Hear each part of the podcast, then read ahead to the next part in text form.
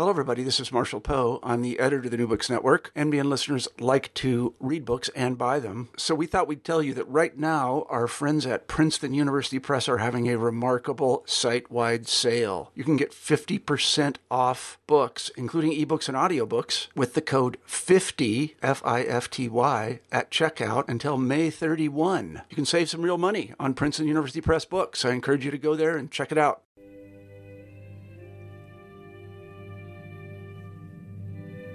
New Books in Economics, brought to you by EAEPE, the European Association for Evolutionary Political Economy. Welcome to this new episode of New Books in Economics. I'm your host, Andrea Bernardi from Oxford Brookes University, and today I'm here with another host of the channel, which is Carlo D'Ippoliti from Sapienza University of Rome. And we're here to present a book where Carlo is also one of the co-editors. Another co-editor is um, Jan Kregel, but also we are here with uh, Marcella Corsi, professor of economics here at Sapienza University of Rome, the third co-author of a book which uh, I shouldn't define as a book of history of economic thought. Rather, I'm told by the co-editors that this should be named, should be called, should be defined a history of economic ideas. So, welcome, Carlo and Marcella. Um, let's start with a brief introduction of your background and your current affiliations. So, I'm professor of economics at Sapienza University of Rome. I'm a PhD in economics from Manchester University, UK. And, and I'm actually involved in history of economic ideas since my graduation. And then uh, I've been involved in several studies concerning innovation theory, uh, development, uh, and now gender economics mostly. I'm Carlo D'Ippoliti. Uh, I'm also based at Sapienza University of Rome, and in fact, I'm a former PhD, PhD student of Marcella's. And I'm also the editor of the PSL Quarterly Review and an Italian journal called Moneta Credito. Very good. So let's start because this is a very, very complex book. And the title is Classical Economics Today Essays in Honor of Alessandro Roncaglia. So we need to start probably with um, something about Alessandro Roncaglia because probably not everybody knows among our listeners. Well, Alessandro Roncaglia is probably one of the main uh, historian uh, of economic ideas. As a matter of fact, this is the definition that will give on himself. I, I think, I hope actually. Um, he graduated in Rome, uh, the University La Sapienza, uh, under the supervision of a great Italian economist of the past, but not so far away actually in terms of time, Paolo Sylos Labini. And, and since then, uh, he studied the classical economist uh, with the idea of discovering uh, the, um, the contemporary uh, value of the ideas developed by these classical authors through time. Everything started actually with William Petty. He is one of the, the first uh, writers on William Petty, uh, economic arithmetics then he moved uh, to several authors that are actually also discussed in this volume, so Turgot, for example, but mostly Adam Smith and the relationship between Adam Smith and, and the contemporary economics. Uh, this is something that uh, came out uh, from the Sylos Labini tradition. Uh, Paolo Sylos Labini used to call Adam Smith my friend Adam, and he used to teach economics, uh, starting really from Adam Smith, uh, Wealth of Nation. Um, one of the main books by Alessandro Roncaglia is The Wealth of Ideas, just to give you a link between the inheritance, the Adam Smith inheritance, and his contribution to, to economics. And we have here a picture of uh, Adam Smith. Uh, probably let's start with the cover of the book uh, because there are three, six, seven pictures of very important economists. So per- perhaps uh, you can tell us uh, uh, who they are and what is the relationship between them and classical economics. Well, let me first say that I'm very fond of this cover because it was done by my daughter. so it's somehow a family a gift to Alessandro Roncaglia. Um, my daughter uh, just graduated in, uh, in architecture and she was very proud to to be involved in uh, in, in, this uh, in this in the design of this cover. That is basically a, a, a summing up of the main uh, uh, classical contribution through time. We start really with Adam Smith and Turgot. Then we move uh, to David Ricardo, just in the middle between the two. Um, then, uh, of course, we, we, we reach half uh, 19th century with Karl Marx and John Stuart Mill. And then we come up uh, uh, with, the, with the 20th century with uh, John Maynard Keynes and Piero Sraffa. Um, so, in that sense, the choice of the authors are also related to the time passing of the discipline from political economy to economics. So, in that sense, uh, the ideas have changed, uh, the methodologies have changed, and Alessandro Roncaglia has dedicated most of his life really to describe these changes.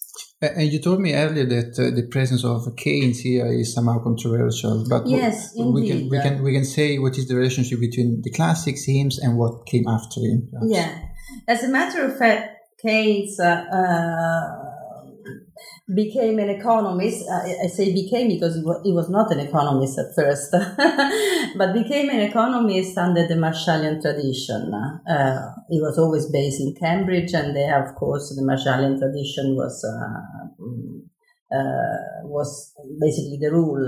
Um, being Marshallian in that sense meant uh, to know very well the classical theories, um, especially the one related to the division of, to the division of labor, the impact of the division of labor on economic growth and productivity. Uh, Marshall dedicated quite a lot of, of, time and space also in his principles on, on the debate about divisional labor and the increased returns law and so on. So in that sense, he was very conscious of the classical tradition, but at the same time, uh, he was already formed with the new methodologies belonging to the economic tradition. And again, I stress the, the change between uh, and, and, and the transition from the political economy in the classics and economics in the Marshallian and then Jevonsian and so on tradition, so the new classical or marginalist tradition. So Keynes is controversial in that sense, but is also a, a sort of, how could I say, a sort of bridge between uh, the past and the present. Uh, in my view, but especially in the view of Alessandro Roncaglia in the several contributions that he has written about Keynes, especially about uh, uh, probability in Keynes, for example, um, one of these one of his uh, uh articles on Keynes was really about the concept of uh, uncertainty and probability in Keynes. Um, uh, so, according to Roncaglia and according also to us, uh, Keynes in that sense can be considered uh, um, or better, Keynes' theory can be considered as a way of looking at the classical tradition under a new, or with new glasses or under a new perspective. So that's why we really think it's, is well placed in, in this book in honor of Alessandro. Well, if, if I may add, you could also uh, read the title of our book, Classical Economics Today, uh, implying that we are not just interested in the reconstruction of what people in the past have said, but also uh, in trying to understand how can we apply some of their teaching, how can we do, how can we try to build a different way of doing economics. Uh, therefore, classical is also very much of a modern approach, in which Keynes, of course, has a very large role to play. Uh, for the non-economists that are listening, uh, what they should know about the relationship between classical economics, neoclassical economics, and also the heterodox versus orthodox um, debate. Well, one of uh, Alessandro's um, most important contributions, as Marcella said, is the wealth of ideas, in which he tries to reconstruct uh, the history of economic thought as basically uh, a competition, if you want, between two ways of looking at the market. You could think of the market as a point in time and space where people come, they meet, uh, those who wish to buy have some money, and we don't know where does this money coming from, come from, or those that wish to sell have products that are ready, you know, produced, ready to be sold. And again, we don't ask where, where this stuff coming from. They meet, exchange, and never see again. And this is uh, what basically is the archetypal idea or vision of what we call neoclassical economics. This is very much uh, a simplistic or well, a simple way of looking at the economy uh, that was developed uh, towards the end of the 19th century and is today the dominating way of looking at the economy. The mainstream, let's say so. Yeah, mainstream economics. Mainstream economics, yeah. yes. But between ups and downs, there always been also another way of looking at things that is thinking of the economy as a network of repeating transactions between producers, for example. A lot of, uh, of goods and services that are everyday produced are not meant uh, to be sold to final consumers, but rather to other firms. Therefore, you have a whole network of relations, repetitive relations that accumulate over time and that give you a completely different view of the economy. If you, if you're looking for an, architect, an archetypal vision, you could think, for example, of the relation between uh, towns and countryside in medieval times or today between the global north and the global south. We are really talking about um, a repetition of production. And why this is the this is the most distinctly classical uh, way of looking at the economy. What is important here is that if you're considering the marketplace, as I was uh, referring to before, the mainstream way of looking at the economy, what you really care about is that supply for a specific good has to be the same of demand, and it will be the price, the market price, to adjust in order to uh, reach this sort of equilibrium. If instead you, you take the other way of looking at things, the classical uh, approach, what you really care about is the sustainability of the system, the capacity of the economy to reproduce over time. In a sense, you know, the decades or now centuries long question of how is it that we can wake up in the morning and, and have everything that we need, even though society is based on the division of labor. So it's two, it's two very different ways of looking at the economy Alessandro tried to argue that you could uh, create a whole narrative of how in the history of economic thought these two approaches have, you know, can come to dominate one or the other uh, over time. Of course, if we choose this title for our book, is that because we are not unbiased, we have our, our own preference, uh, hopefully based on solid arguments, though. Of course. Uh, allow me to say something more, uh, especially for the non-economists. Um, you are certainly aware uh, of the relationship among social classes. There has been a large debate on inequality also because of, or in any case, after the, the, the financial crisis, the recent financial crisis. Um, so social classes were really important for classical uh, economists.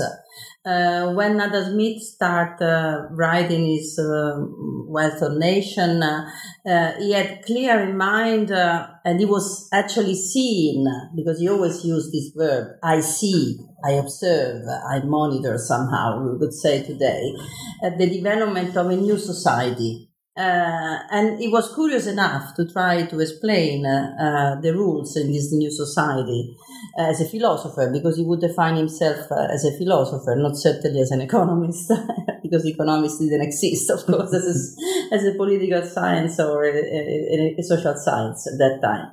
So, uh, in that sense, he was really trying to picture how the society was changing because of the Industrial Revolution in that sense, it was crucial for the classical economists to link the, the social class structure uh, with the development of the science, but also with the development of the economic ideas. So, for example, the concept of price for the classical economists is strictly linked to the concept of value.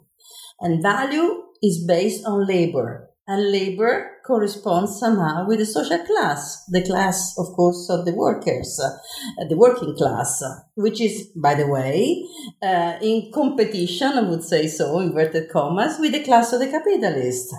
And the two of them are again in competition with the third class. This is the one of the rentiers. So, the, of course, what it was left of the uh, of feudalism uh, with the with the noble class uh, uh declining into a new form of, of, of class that was the rentier's class. So, in that sense, even the concept of prices was coming out of the interaction between the three classes, and all the productive uh, system that Carlo was referring before was strictly connected with the societal structure uh, that the classical were trying to describe. Uh, in that sense, discipline was political you couldn't avoid to discuss about economic ideas without uh, or ignoring uh, the, the, the, the, struggle even uh, for, uh, for, for, the, for the functional distribution of income, so for the distribution of income on these three classes. The two things were strictly interconnected. And after Marx, they became so interconnected to become dangerous for the bourgeoisie. So, in that sense, uh, especially with Marshall and with Jevons, who introduced uh, the, the concept of marginal utility, and then, of course, that was the beginning of marginalism, also in terms of methodology and the link between economics and mathematics, uh, that nowadays is the rule, uh, unfortunately, somehow. Uh, so, in that sense, uh, politics was somehow cancelled in order to make economics more acceptable for the new powers. And the new powers, of course, uh, were the one uh, were finally uh, uh, leading the game or ruling the game. So the capitalist, of course, as nowadays it, it still still is. Wow, so well, there was a very complex task to deal with in this uh, Absolutely. book. Uh, let's yeah. see how did you achieve it uh, through the structure of the contributions. And so maybe we should say something about the contributors and uh, the, the contents now. Indeed, yes. Um, very quickly, um, we have tried to, well, there are two main aims here. First of all, to put together quite a lot of authors who had an important role in Alessandro Roncaglia life. Because in any case, this book is full of love for Alessandro Roncaglia and gratitude somehow and friendship. Um, so Jan Kregel, uh, Mario Tomveronachi, Michele Salvati, Salvatore Biasco, uh, but also Gianni Vaggi and Geoffrey Harcourt uh, had a very important role in Alessandro's life through time. Geoffrey Harcourt is certainly one of the most famous post-Keynesian economics, uh, as Jan Kregel is. Jan Kregel worked together with Alessandro in Cambridge when Alessandro studied with Sraffa. And Mario Tonveronachi and Michele Salvati and Salvatore Biasco were very much linked with Alessandro because Michele Salvati and Salvatore Biasco, both were Paolo Sylos Labini fellow, somehow the, the one before Alessandro in terms of time. And Mario Tonveronachi was actually the co-author of Alessandro in, in many in many works, uh, in, um, especially when they were particularly young, because they met in Cambridge, they studied together, and so on. So the first group of, of uh, contributors were really part of Alessandro Roncaglia life. Then, of course, there are the others, uh, somehow the, the youngest, uh, Carlo and I, uh, first of all, uh, who worked with him. Uh, Carlo is now editing, or editing the, the journals who were edited by Alessandro for, for all his life, basically. I'm uh, actually chairing uh, um, the same uh, the same. I, am having the chair actually that was before Paolo Sylos Labini and then of Alessandro Roncaglia. So in some ways, I'm I'm I'm working on their steps, and um, but also the others. For example, Nerio Naldi, who has been working on Sraffa under the supervision of, of Alessandro, and then uh, other young colleagues uh, like. Um, um, Davide Antonioli and Paolo Pini. Uh, so also in this case, uh, uh, some of these chapters have been written like a sort of uh, discussion with Alessandro on, on, topics that not necessarily uh, see the authors uh, converging on similar uh, ideas uh, or similar opinions. Uh, Alessandro is very open to debate. It doesn't. You don't have to be to agree with him in order to, to work with him or to discuss with him. He's very happy to to discuss also in in sort of contradictions. So it was a sort of reconstructing a debate, the main aim of this book. Then, of course, there are some other contributors like Sergio Parrinello, Maria Cristina Marcuzzo, Annalisa Rosselli, Bertram Schefold uh, that had a link with Alessandro uh, also from uh, a teaching point of view, uh, in a sense that, for example, Sergio Parrinello was the one uh, who organized the, the summer school in Trieste for a very long time. In that summer school,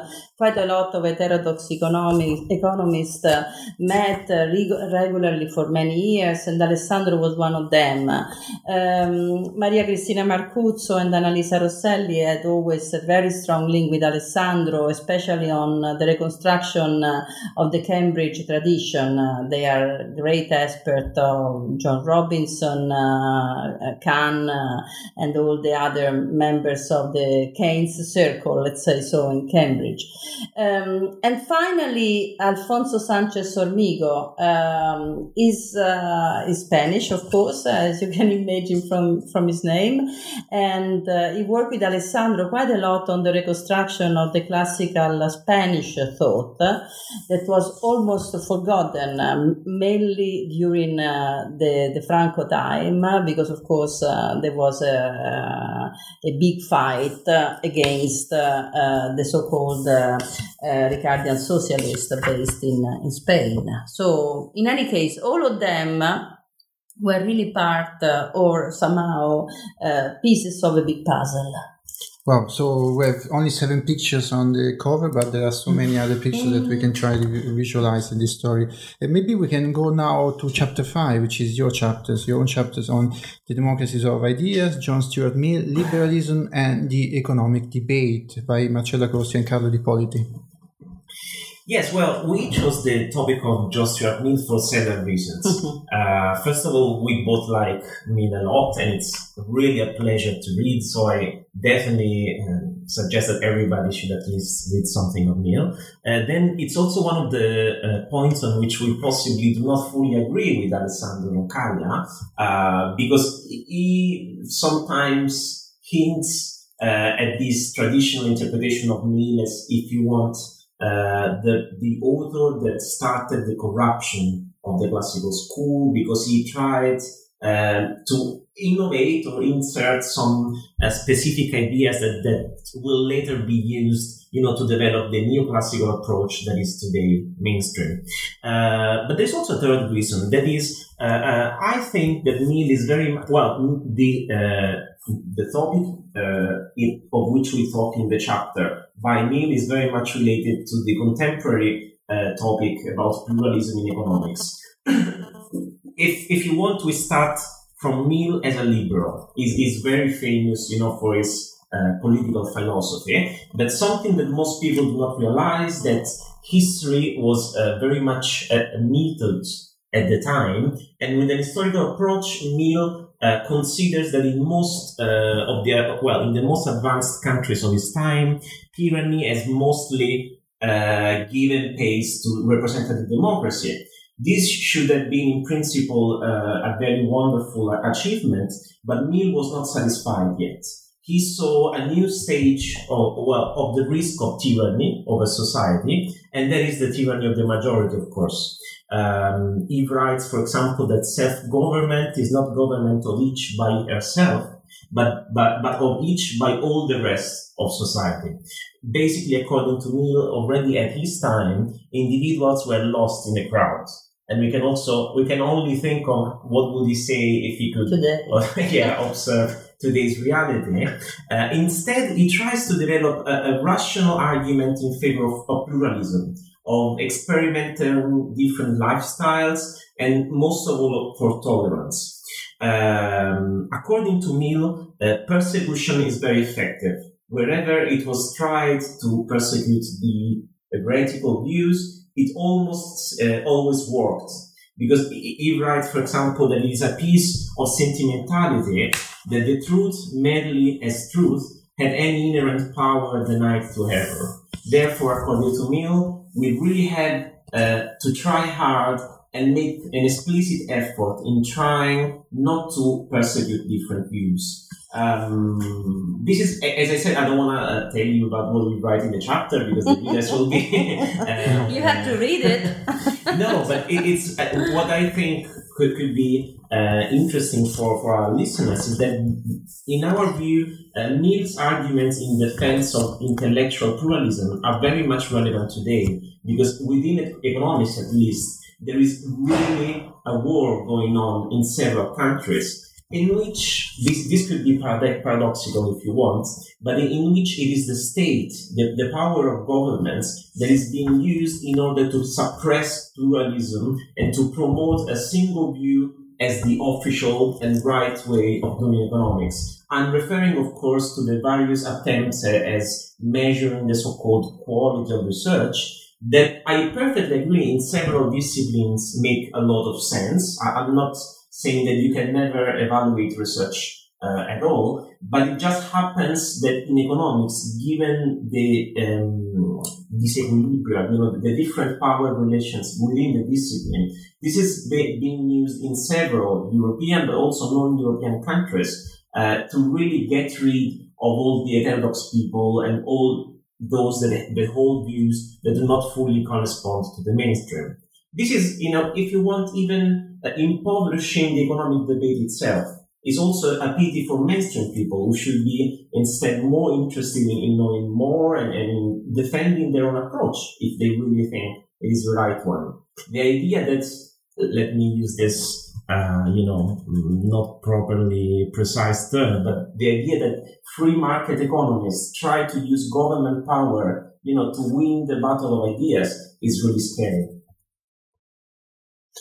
But this book is somehow what I should suggest uh, to friends of mine who not only are not economists, but they might have a very wrong idea of what economics is. So this book is uh, exactly on what you they wouldn't expect in a textbook or in a, in a book of economics. Uh, so this is another reason to buy it. Although uh, we had um, a podcast interview with you, Carlo, on with the authors of um, a new handbook, and this was a handbook of microeconomics, and the title was Microeconomics of Complex Economies. So earlier you mentioned that uh, somehow uh, the marginal revolution, and then we shift to mathematics as a very important component of economics. So, if uh, this is the case, what is the relationship between classics, neoclassics, uh, and the, the, current notion of um, heterodoxy in economics? Uh, what let's map this for, for the non-economists. Well, this is a very difficult question, and I can give you my opinion. Possibly even Marcella will have some different views. I don't know. Well, I would say that. Well, well, first of all, it is, I think, uh, the fact that not all heterodox people uh, agree with the classical view, and and and this is just one of the several schools that you know uh, disagree with the mainstream. Um, there are some scholars, even you know very uh, prominent ones, for example Lawson, that argue that the main difference between mainstream and, and heterodox economists should be sought in the use of mathematics. Uh, I personally disagree with this. Uh, because, for example, if you uh, if you look through our, our own book today, there is quite a lot of mathematics, especially when it comes to Sraffian economics, uh, which is uh, you know the modern contemporary approach to the classical theory of prices that requires a good deal of mathematics. I did some of it at the time of my PhD, but I still you know uh, remember it with some suffering because there is heavy stuff going on there. So I, I don't think uh, the mathematics is necessarily the dividing line, but of course, it, of course, it's about how do you use it.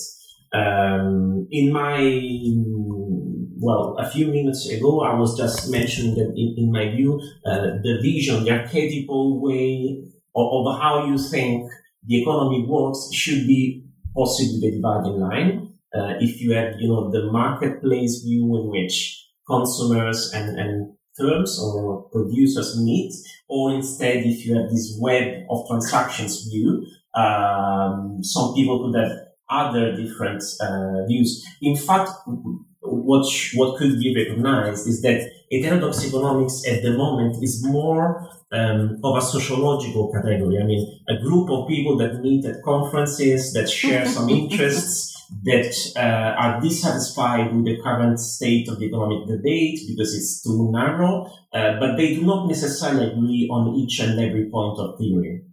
But that is part of, of the beauty of it, I think. I mean, uh, pluralism should be about debating. Uh, it's, it's called research because we don't yet know all the answers. Otherwise, it, it wouldn't. Um, the point is, uh, how do you define, you know, ways for, let me come back to Mill, uh, to define a moral way of debating, respecting the other people's view, uh, arguing for your own, because pluralism is not the same as saying anything goes, but surely not trying to suppress minority views. Yes, diversity then. I mean, uh, it, it should be recognized that um, or at least, I mean, in my view, um, it, it, should be stressed that to be a heterodox means firstly to believe in history, or better, to believe that all economic uh, models are historically determined. Uh, and therefore, when you study, develop, or teach uh, models, uh, economic models, you always have to warn either your co-authors or your of your students that what you are teaching them uh, must always be compared with the reality and you have to avoid the risk uh, or minimize let's say so the risk uh, that the reality is confused with what the models is actually depicting is exactly the opposite a model should try to describe a reality that is by definition much more complex uh, than than the one that the model is able to, to describe or of course uh, um, uh, to, to, to explain somehow. So in that sense, uh, the, the link between history and economics uh, is definitely something that brings into being uh, a more complex methodology, a more complex set of ideas, a, pluralist point of view is crucial, uh, but as I said before, it's really crucial the concept of diversity. Uh, and diversity in this sense uh, uh can be uh, spelled out in, in, in, many different directions. So it's diversity in terms of different methodologies. So in these books, for example, we have uh, uh, some contributions referring to the Sraffian methodology that is not just uh, the theory of prices, uh, but is something related, for example, with uh, uh, with the static versus dynamic way of describing the reality. it concerns um, the concept of, of, of, democracy in many different ways. So there is a sort of methodological approach um, that is not just the one Sraffa, but of many classical authors described, um, that is reinforcing this idea of diversity. And it's also helping heterodox economists in dealing with diversity, which, by the way, is not an easy task. We are all aware of it. Well, uh, let's say, uh, what is your next project and what is uh, possibly the future of uh, classical economics? So, what, what should, you, should we expect for the future?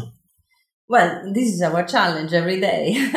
this is what we try to do uh, since the beginning. I mean, uh, this is this was certainly the challenge of, of Paolo Sylos Labini, who, by the way, wrote in one of his last books, uh, was really uh, saying something similar to what we are trying to say in, now today.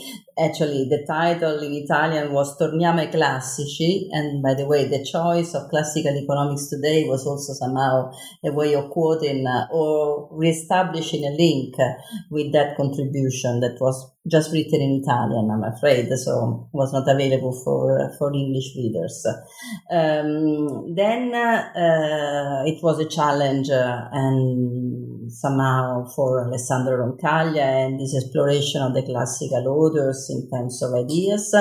For us, uh, for us, the challenges are even more complex because we live in a in a in a in a in a in a, in a, in a educational system that is more and more, as uh, Carlo was already saying, uh, um, focused on uh, on uh, on measuring uh, uh the quality of our teaching of our writings um, so somehow standardizing our ideas. So the challenge of diversity that I mentioned before is the challenge that we try to to fight for every day. So the continuation of this work uh, is working uh, on heterodox uh, methodologies and, method- and, and, and classical ideas in that sense. Well, um, I must say the, the, current system in Italy, but in several countries, really does not provide a lot of incentives to economists to write books. Mm. Uh, yet it's extremely fun. So I'm sure we will try. we like to, it to do it even more in the future. Uh, currently, with Marcella, we are hmm. working on um, the impact of the European crisis which uh, unfortunately in some European countries is not over yet. Mm. Uh, especially we look at it in terms of households incomes, trying to look at the intersection of gender and class. Yeah. We did it on poverty in a, in a paper uh, published by Feminist Economics, and now we are doing on, on gender and class with several uh, contributions that we published in, uh, in, in journals. But we hope to have a book eventually coming out uh, on such a topic. Good luck with this. By the way, the last question would be this one, if you allow me. Uh, with Wolfram Elsner, we said that uh, uh, complexity economics is already making impact because, for example, central banks are already adopting something new. Uh, do you think that you are able to make an impact, uh, if not with the central banks, but at least with the, with students? So in uh, in training a new generation of economists with with another sensitivity on, on, on the matter. Well, uh, first, it's true that I think central banks today are possibly much more open to new ideas than governments, for example. Possibly because, for example, in the European context, uh, you know, a, a, much higher weight of, of responsibility to, to answer to the crisis was placed on central banks than on governments.